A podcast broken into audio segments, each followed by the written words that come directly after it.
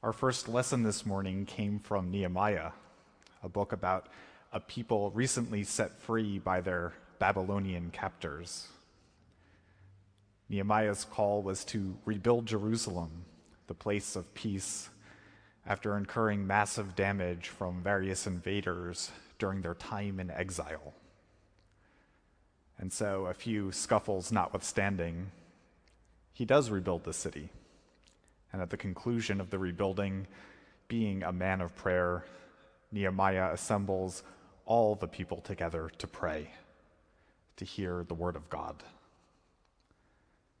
After spending so much time in exile, there were probably some who hadn't hear, heard these stories of providence, mercy, and protection since they were a child, sitting next to their grandparents in synagogue. And perhaps some, being born in exile, hadn't even heard these stories at all. Maybe this was the first time that they heard the story of Joseph forgiving his brothers after leaving him in a ditch to die. Maybe they were curious as to why Joseph trusted this God, this God who Joseph believed could draw good out of even the most evil of situations.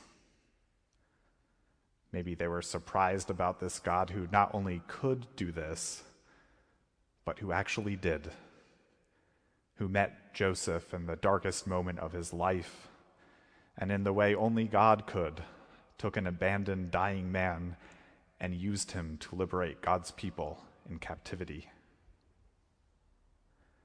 Maybe this was the first time they heard about Moses stretching out his arms and parting the Red Sea as Pharaoh's army closed in on them. Maybe this is the first time they heard the story about how they asked for quail as they wandered in the desert and how God gave it to them abundantly.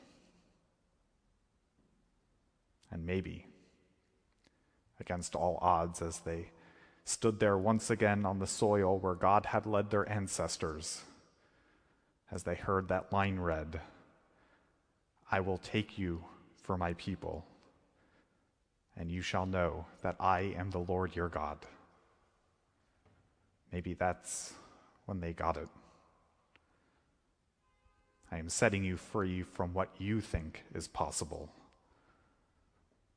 You are mine, and I will do the impossible to show you that love. I'd imagine that's the line where all the people wept. as we wade through Epiphany Tide, we are presented with a collection of images of an incarnate God you and I came to know in the person of Christ.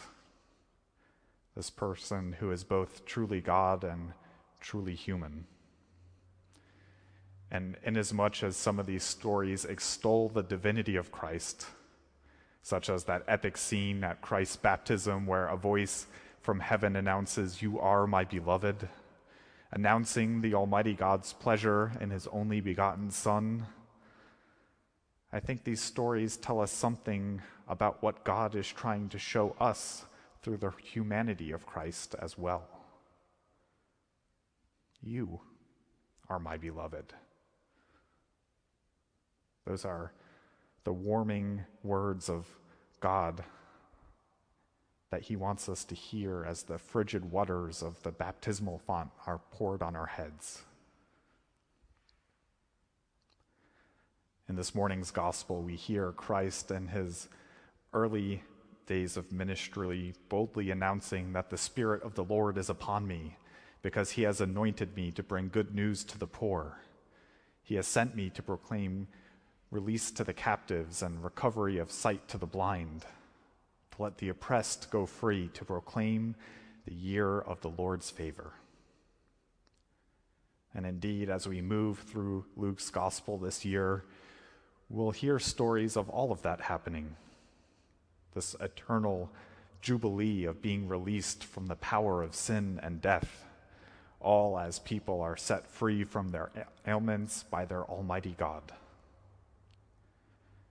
But we hear this bold announcement in the wake of the incarnation and are challenged by the fact that it was Christ's human hands which touched the eyes of the blind to restore their sight. His human voice, which commanded, Be silent and come out of him, as he spoke to those who were visited by an unclean spirit. It was that final human breath exhaled from the cross which set us free from our sin. Not the works of humanity, but divine work through humanity. The ability for plain folks like you and like me to somehow be agents of setting others free. I guess it would have been just about nine years ago, since we repeat the same readings every three years, when I first found this to be true. A few months earlier, I had started visiting a previously homeless man named Toby, who was in a nursing home. He had been a soup kitchen regular and was recovering there after a stroke with which left him with a rather small vocabulary. Really only two phrases by my count. Go away. That's how Toby would greet me each visit. And I don't like it here. You could hear the pain in his voice from being in an unfamiliar environment and being unable to see his dear friends. I really only knew two things about Toby. He loved listening to Marilyn Monroe, and rumor had it, he was also known from time to time to dress up like Marilyn Monroe. Since we really couldn't talk, our first visits together in the nursing home mostly involved me playing Marilyn Monroe on my iPod as he closed his eyes.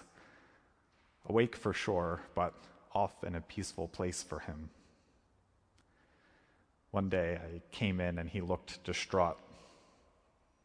After telling me to go away a few times, as per our normal routine, he finally held up a pencil with a broken tip. I asked him what he needed the pencil for, and he pulled out this beautiful sketch. So I went and I got the pencil sharpened. The next week, I brought him over a sketch pad and some colored pencils. And the following week, the sketch pad was all filled up. After I put on some Marilyn Monroe, Toby handed me the sketchbook. As I opened it up, the first picture was a woman and her child the caption, Me and My Mom. As I flipped through the pages, I realized this was his autobiography.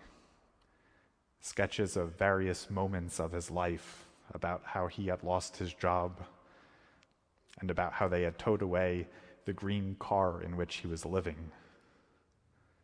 That one was captioned, Then they took my home away. And the last page, there is a picture of Marilyn Monroe, but this time with no caption. I turned to Toby and asked, This is a picture of you, isn't it? That was the first time I ever saw him smile. The next day in church, I heard our psalm. One day tells its tale to another although they have no words or language, and their voices are not heard. The blind shall see, the mute shall tell their stories. My epiphany that morning God is still at it. God is still setting us free.